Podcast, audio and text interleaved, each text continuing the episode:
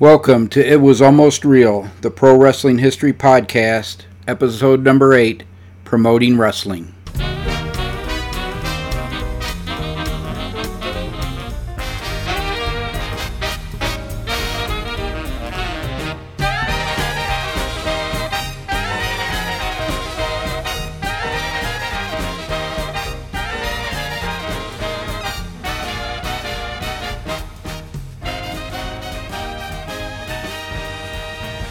Hello and welcome to this episode of It Was Almost Real, the Pro Wrestling History Podcast.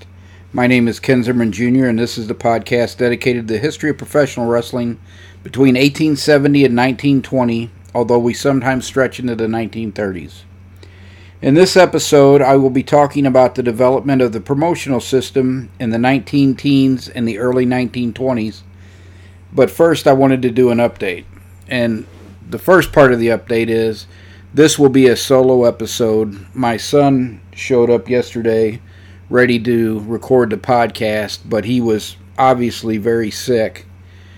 And I didn't want to, in this era of COVID, I didn't want to take a chance that he had something serious when he needed he should have been home resting and instead had come here to do the podcast with me. So I sent him home and told him I've done solo episodes before.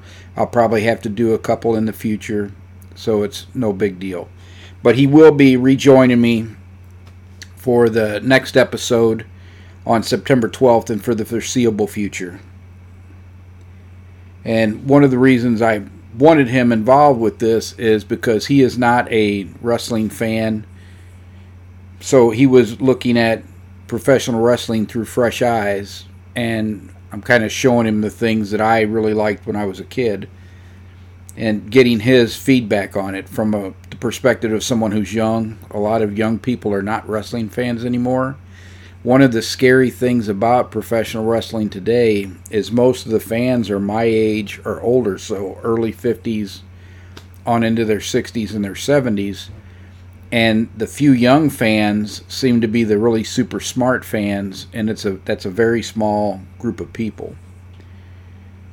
But before I jump into the content of this week's show, as I said, I wanted to give an update on the project I've been working on for almost a whole year now. So when I started this project, I thought it was going to be three to six months and that I would have the book done on the history of the American Heavyweight Wrestling Championship.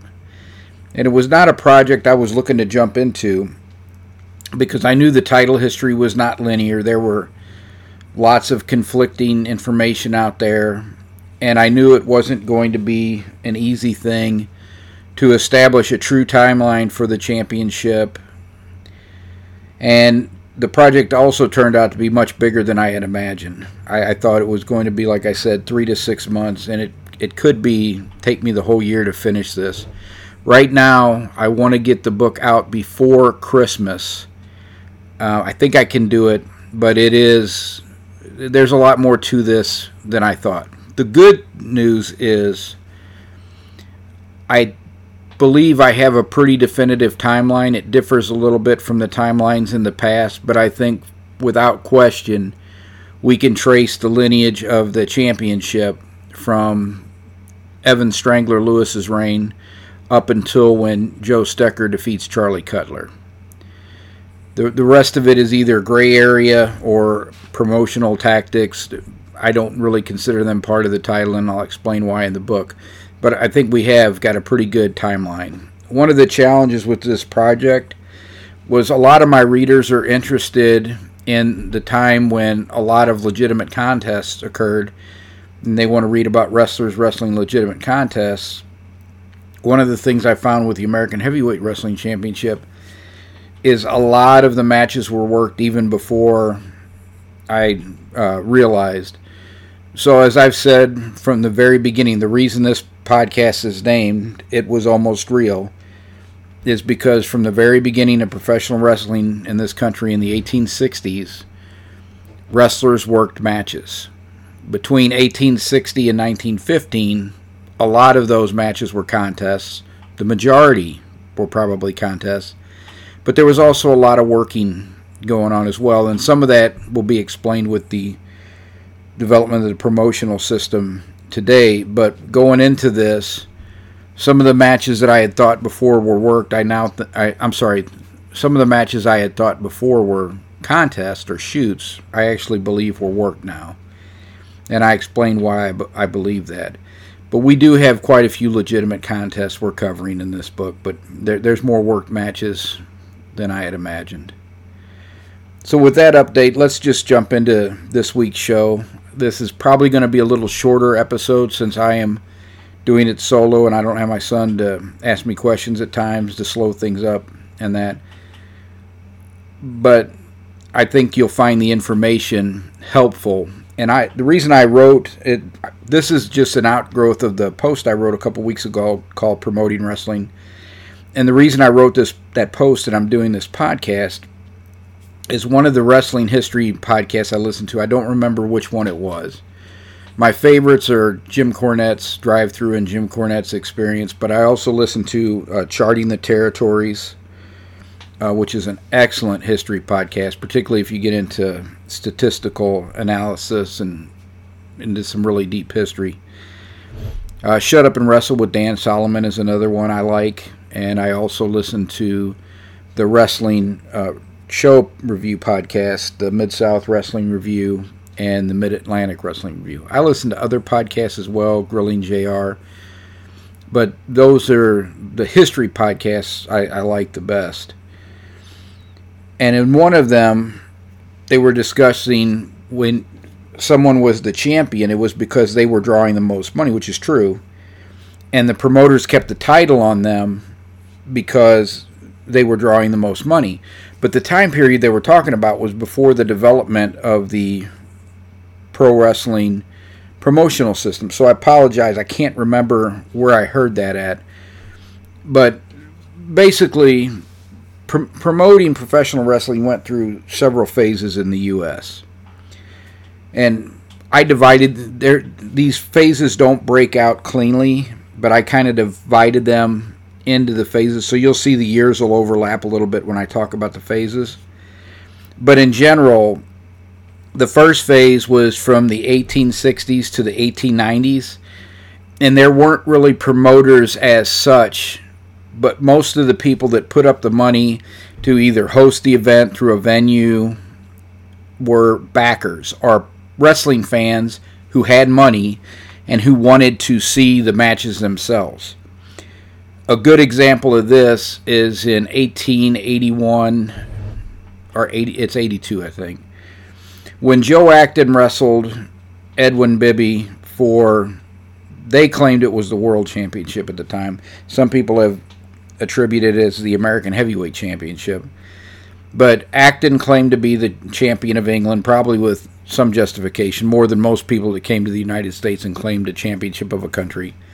He claimed to be the English catch as catch can champion, and he had beaten all the top stars in England, so he had as good a claim to that title as uh, anyone.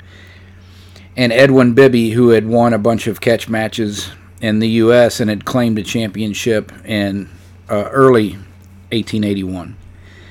So this match was supposed to was billed for the world title. Later historians have put it as part of the American Heavyweight Wrestling Championship lineage, but anyway, this match is for the championship, and the match is going to take place in New York. So the backers get. Uh, I'm sorry, backers get. The backers rent Madison Square Garden. I can't remember if it was Madison Square Garden 2 or 3, but it sat several thousand people. But that match only drew 300 paying fans. And the backers, the wrestling fans who really wanted to see the match, took an absolute bath on that match. And this was one of the reasons why there were two reasons. Matches were less frequent in the 19th century for travel. It was harder to get to places. For you it took a while to get enough backers interested to see a match to be able to host a match. So you had to try to build up for these matches. And if they were legitimate contests, there was a high chance that the wrestlers were going to come out with some injuries, even if they weren't seriously injured, from the match. So, for all of those reasons, you will see the 19th century, the wrestlers are pretty inactive. And generally, when they go to a place and they spend a few weeks there and they have four or five matches, it's because they're working some of them or all of them. It's unusual for you to see more than three, four, five legitimate contests in a year in the 19th century. Lewis probably did it a couple times, but it, it was unusual. So it's also harder to attract the backers, to get back to our topic for today promoting professional wrestling. And the second phase, I would say, starts about 1885. So again, we have that overlap. The first phase is 1860s to 1890s. The second phase is 1885 to the 1910s. And the reason I go on 1885 is because Parson Davies was the promoter for Evan the Strangler Lewis, not Ed Strangler Lewis, Evan the Strangler Lewis, the original Strangler from Wisconsin. And he was one of the first managers that served as sort of a quasi promoter. Davies would partner with athletic clubs or buildings in a town, so he didn't promote a town, but he would often partner with athletic clubs or a big building in a town they wrestled some matches in New York. They wrestled a lot of big matches in Chicago. He had a very good uh, relationship with, I believe it was the Empire Athletic Club, who would later on sponsor a lot of matches of Frank Gotch's. Um, and it could have been an athletic club before them. But he had a good relationship with Chicago, and Parson Davies held a lot of Strangler, Evan Strangler Lewis's big matches in Chicago because he had that relationship and they would also use backers. Managers were not ones to really invest their own money into these uh, contests, so they would find backers as well. By this period, though, they're starting to draw bigger crowds. When I say bigger crowds, we're moving out of the hundreds and we're moving into the thousands. So, 1,200 fans to 3,000 fans is a pretty good crowd and Evan Strangler Lewis was drawing those crowds regularly. So usually Lewis would get a, a nice payoff, and the uh, promoters, even after paying for the venue, would also make a little bit of money. So it's now it's getting easier to promote these matches, but again, these matches are still infrequent because a lot of them are contests. A lot of them have a high uh, degree of injury. You've also got the weather. This is before air conditioning, so there are certain places that you can't have wrestling during the summer. There's certain places that you have a hard time having wrestling in the winter because it's just hard to get around, even with trains. But it's getting more lucrative. Mm-hmm. And because it's getting more lucrative, then we start getting into the third phase. And this is around the 19 teens to the 1920s. So you have promoters like Jack Curley that get started in wrestling as these quasi promoters working with Frank Gotch's management team. Jack Curley was the American manager for George Hackenschmidt during the second Hackenschmidt match in Chicago. And that's where he got his he was doing a little promoting before, but that's where he really got a taste of how lucrative wrestling promotion can be. Remember that second Gotch Hackenschmidt match drew 30,000, uh, over 30,000 fans, and they wouldn't do a crowd like that again until the 1930s with Jim Londos. But because these they're drawing bigger crowds, even before the thirty thousand uh, dollar, I'm sorry, thirty thousand dollar the 30,000 plus spectators, which drew a lot more than $30,000. Promoting wrestling starting to get a little bit more lucrative because Frank Gotch is routinely drawing six to 10,000 fans to his big matches all over the Midwest, in Kansas City, in Chicago, in Des Moines. Um, he wrestled some in New Orleans. He's drawing big fans. So because it's getting more lucrative, you have local promoters start taking over the uh, professional, re- dedicating themselves and opening professional wrestling companies. And most people think that the first guy to do it was Jack Curley in New York. He was the first promoter to take over a major town and become the promoter, followed by Paul Bowser in Boston, followed by it was Tom Packs in St. Louis after 1924. What people don't know is before Tom Packs, his uncle John Contos actually promoted wrestling in St. Louis from 1922 to 1924. He had started the promotion, but he decided to become the promoter full time of Dan Koloff and travel the country with Dan Koloff. So he turned the promotional office over to his nephew, Tom Packs, who held it until he sold his interest to Lou Thesz, and then they eventually merged with Sam Muchnick.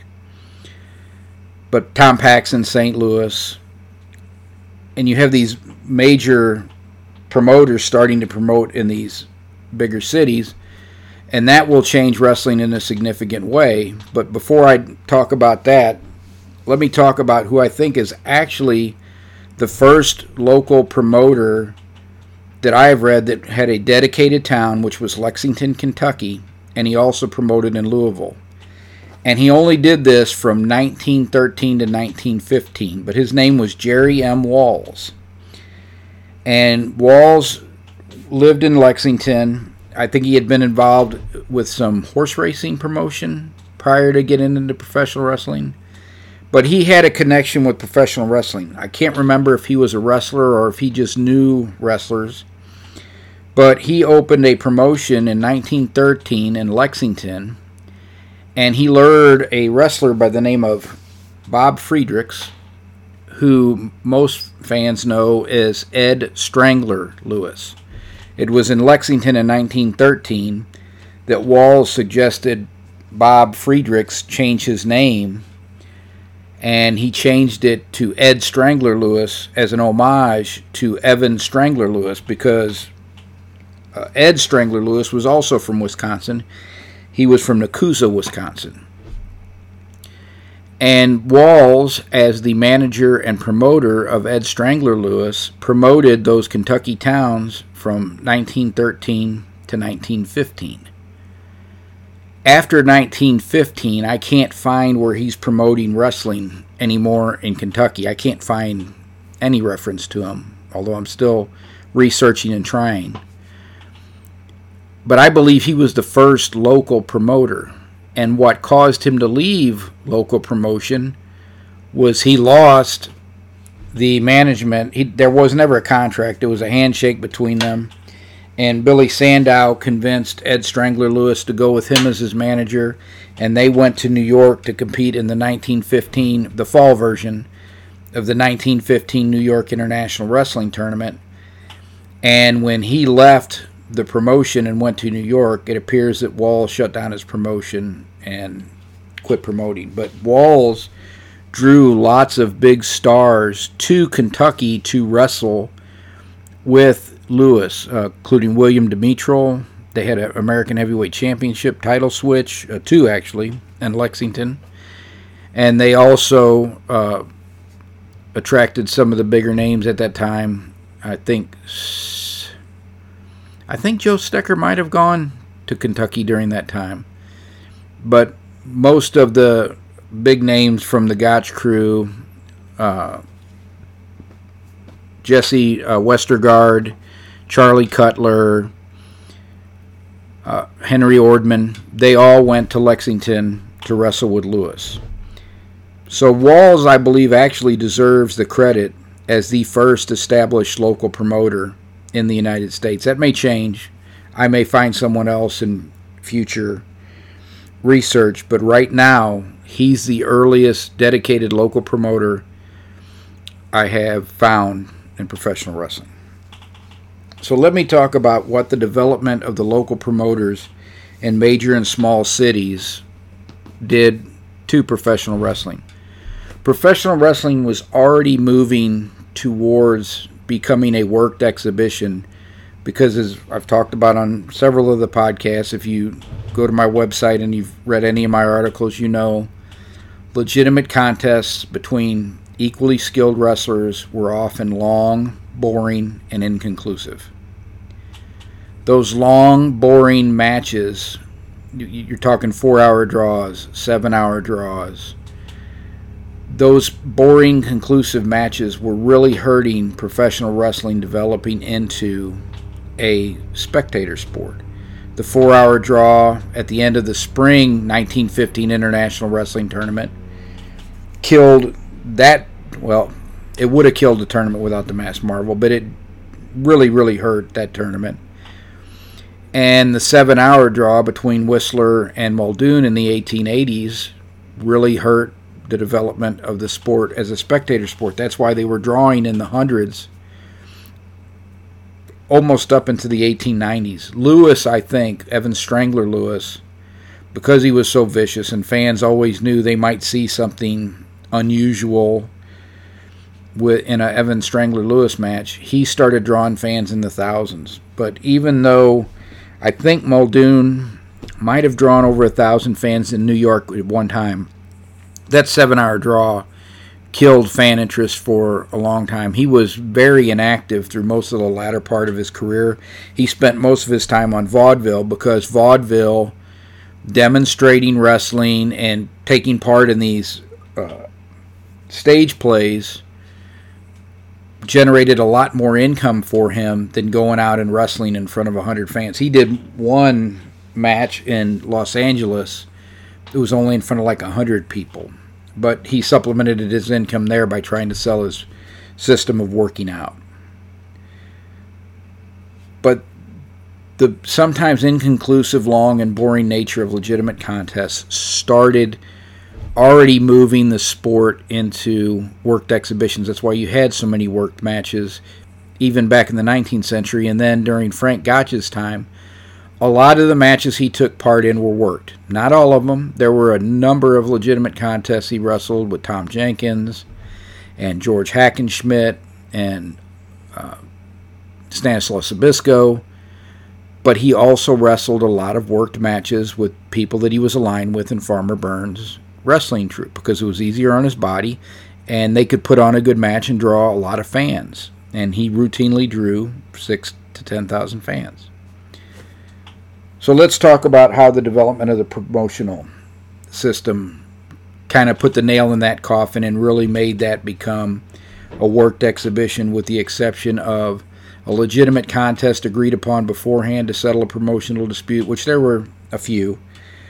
Most often, the only legitimate contests were double crosses. There were more double crosses than there were actually legitimate contests to end a promotional dispute. When these local promoters developed in New York and Boston and St. Louis, they formed weak alliances to control professional wrestling. And usually they did that through controlling either the World Championship once it was well actually it was the World Championship. They did it through controlling the World Championship. When I say these alliances are weak, I'm not saying the promoters were weak. The promoters most of the time were all powerful in their local promotional area. The alliance was weak because the promoters often turned on each other and they could never really be certain of their partners in these enterprises. So you had the reason you had so many double crosses in the 1920s and the 1930s where these promoters kept double crossing each other, kept breaking out of the alliances, and most of the time it was to control the world championship because controlling the world championship mean you made the most money. It always comes back to money in professional wrestling. The reason things happen the way they do is to put the most amount of money possible in the promoters' pockets and the wrestlers' pockets. And they're not going to do things normally that's going to hurt that unless they're really, really angry with each other but these local promoters, because they wanted to control the championship, they wanted to make sure that the money kept flowing into their coffers, the most important thing. They would get involved in these weak alliances to control the championship, and to control the championship meant that all matches from now on had to be worked exhibitions where the promoters knew who was going to win and who was going to lose. They didn't want a colorless, boring champion winning the championship in a legitimate contest, and then being stuck with somebody who couldn't fill their stadiums or their arenas or their convention halls or the Turnverein halls, wherever they were hosting wrestling at in Wichita, they would often draw between six and ten thousand fans, but they're not going to do that if the person at the top of the card is boring. And when I say at the top of the card, realize at this time you could be looking at two matches in a really big place like New York. You're probably looking at four matches but you're not looking at the, the kind of cards you would see in the 60s and the 70s. You're you're you're going to see a two to four match card depending on where you are at. Uh, so once the promotional system developed in the night in the late 19 teens, because really Curley was the only one that was really strongly established in the 19 teens. In the 1920s, you had a lot more people firmly established. Paul Bowser in Boston, and he would be the longtime Boston promoter. Tom Packs in St. Louis, and he would be the longtime St. Louis promoter until he was replaced by Sam Muchnick. All these promoters worked together at times to try to maximize their investments and their profits. But when they got mad at each other, they would start, you know, double crossing each other, which the double crosses led to the really the last development in promotion for a while until Vince McMahon took things national. And that was the formation of the National Wrestling Alliance in 1948. This was a strong alliance of promoters, and they were able to exercise a lot more discipline on their members than these loose alliance of local promoters had done in the past, where they were constantly double crossing each other. they also would got themselves in some trouble with the U.S. government in the 1950s over antitrust, and there was always a few members that would kind of go off the reservation. But for the most part, the National Wrestling Alliance finally put an end to all the double crosses in the, the late 40s and early 50s. But the major development of local promoters was wrestling was no longer a contested sport, it was now worked exhibitions. And that would get very, very controversial in the 1930s when all the exposes started coming out because some of the people that had got double crossed on the promotional side, like Jack Pfeffer, started exposing professional wrestling in the newspapers. Well, one of the big problems, and this was an issue even going back into the 1900s, I'm sorry, the 1800s, a lot of times the wrestling promoters and wrestlers would work gambling schemes on the wrestling fans or the spectators or people that like to bet on wrestling. And this was going on all the way up into the 1930s when the matches were works. And when that was exposed, that brought a lot of official heat in the form of athletic commissions and governments really looking at wrestling like they never had before. By the time I was watching wrestling in the 70s, I was surprised to know that they used to gamble on it because there was nobody was gambling on wrestling. Even the people that believed it didn't gamble on it because I think even the true believers, the people who wanted to believe it, just like you want to believe a good TV show, a good movie, or anything else uh, from an entertainment standpoint, they knew I don't know what's going on, but something's going on. So nobody ever wanted to bet me on David Von Erich versus Harley Race. But in the 30s, that was common. And by the 30s, wrestling has worked. And that caused a lot of heat for promoters and wrestlers. That's also why pro wrestling has the very checkered reputation it does throughout most of history.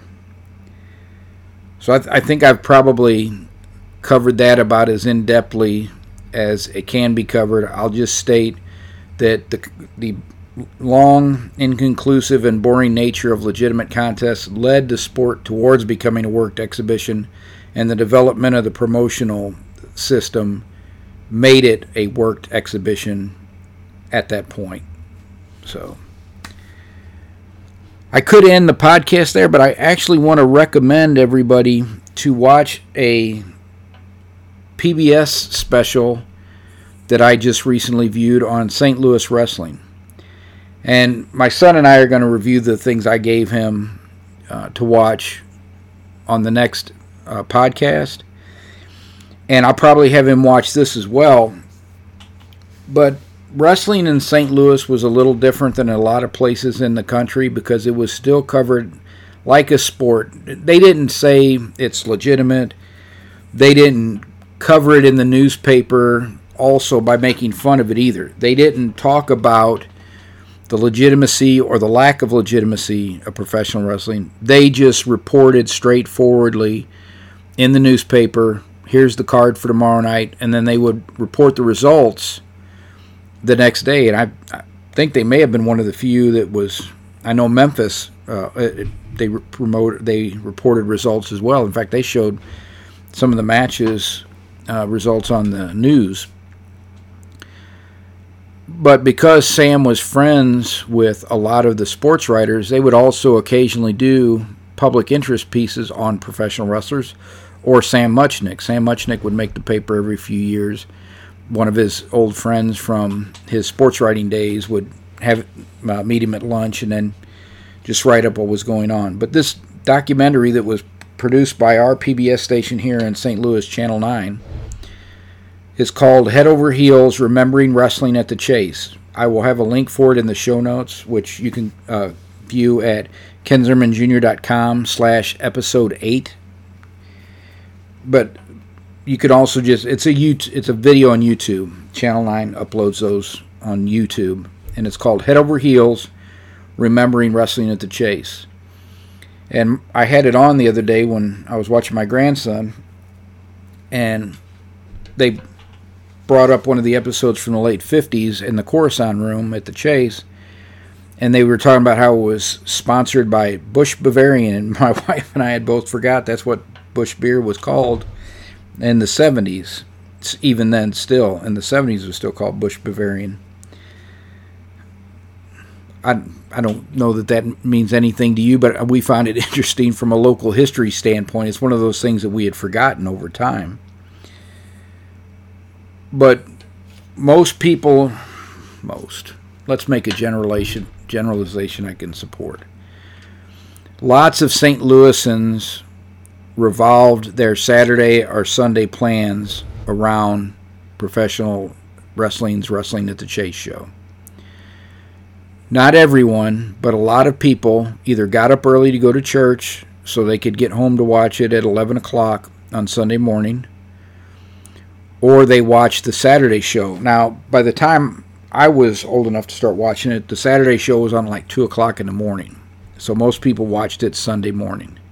And I would get up early and go to church so I could get home to watch wrestling at the Chase. But if we were going down to the lake, I would stay up till 2 o'clock in the morning, watch professional wrestling, and then get about four hours sleep before I had to go down to the lake the next day that's how much of a fan I was. I didn't miss an episode probably from 1979 until it went off the air in 1983.